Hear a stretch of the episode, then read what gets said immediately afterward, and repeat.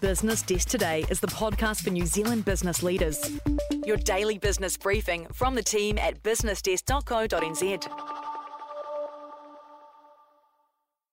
Kia ora and welcome to Business Desk Today, the daily wrap of our top stories. Today is Friday, July 28th, and I'm Ben Moore. On this episode, we discuss Education Perfect's restructure, what you need to know about employee mental health, and later, we'll hear a clip of Rocket Lab's Peter Beck from this week's Business of Tech. But first, New Zealand's screen industry may be at risk. Dan Dunkley reports that New Zealand government ministers have conceded that the country is losing its competitive edge as a destination for international screen productions, posing a risk of contraction in the sector. Competition from Australia and other countries is a major concern threatening the local film industry. Reforms to the New Zealand Screen Production Grant are being considered as maintaining the current form is seen as unviable. The government plans to announce changes to the grant, aiming to make it easier for local productions to claim rebates and attract large overseas productions. Proposed changes also include resetting the post production digital and visual effects grant to a flat rate of 20% and lowering the production threshold from $500,000 to $250,000. The Australian government's recent expansion of its rebate scheme for international film and TV productions has further highlighted the need for a more generous program in New Zealand. However, the government is cautious about matching Australia's incentives due to the potential cost. The final changes to the screen grant, which will be renamed the New Zealand Screen Production Rebate, are expected to be announced by July 31st after a consultation process. Riley Kennedy writes that Dunedin founded company Education Perfect is undergoing a restructuring to maximize growth one month after its former CEO Alex Burke departed the business. While the specifics of the restructure were not directly addressed, it's reported that staffing levels are set to increase despite changes to several roles. Education Perfect was founded in 2007 by brothers Craig and Shane Smith. US private equity firm KKR took a majority stake in the online education company two years ago, alongside Australian firm 5V Capital, which bought the majority stake in 2017. Together, the two firms own more than 75% of Education Perfect, which employs 280 staff. Education Perfect's Chief Operating Officer, Emma McAllister, emphasized that the current process is not a cost cutting measure, but rather a refocusing to improve company performance. She confirmed that staffing levels in New Zealand are not expected to reduce. This week, there has been scrutiny over the Prime Minister's handling of Kiri Allan's return to work after her mental health leave, which highlights the importance of how employers support their employees' mental well being, according to columnist Rebecca Rendell.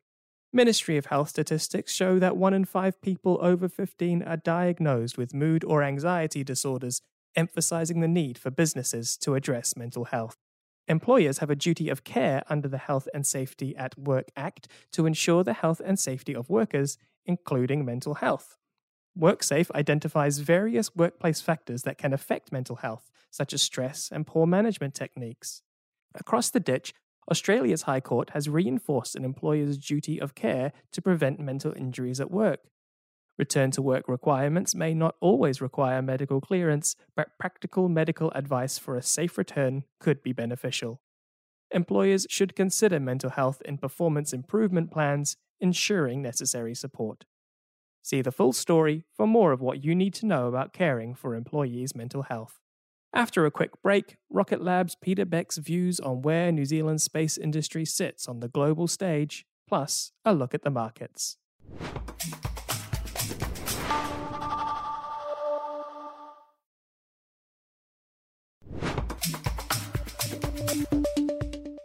Welcome back. This week on the Business of Tech, I spoke to Rocket Lab founder and CEO Peter Beck about how the company is making its rockets reusable. But we also dug deeper into the company and the wider space industry.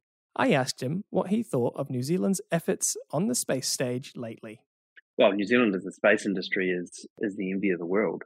And if you look at the launch statistics of the number of rockets launched, it goes America, China, Russia, Mahia Peninsula, Europe, India, Japan, and the rest of the world.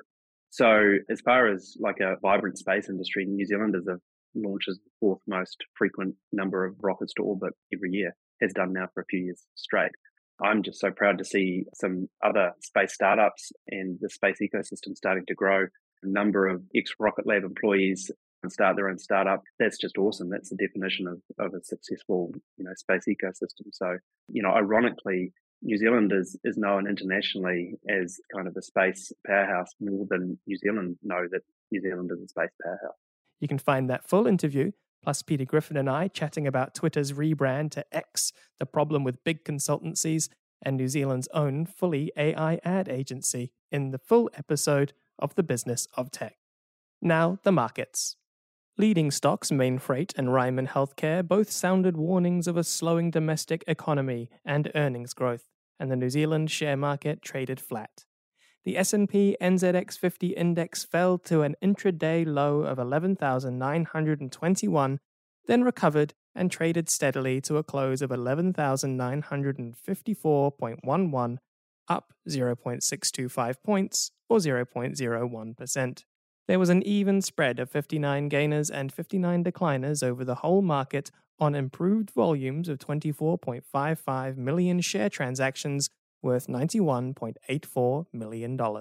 That's all for today. Find the full story of any of these articles on our website, businessdesk.co.nz. And while you're there, check out the old quiz. You never know, you might win a free pizza. Have a great Friday and an even better weekend. Thank you.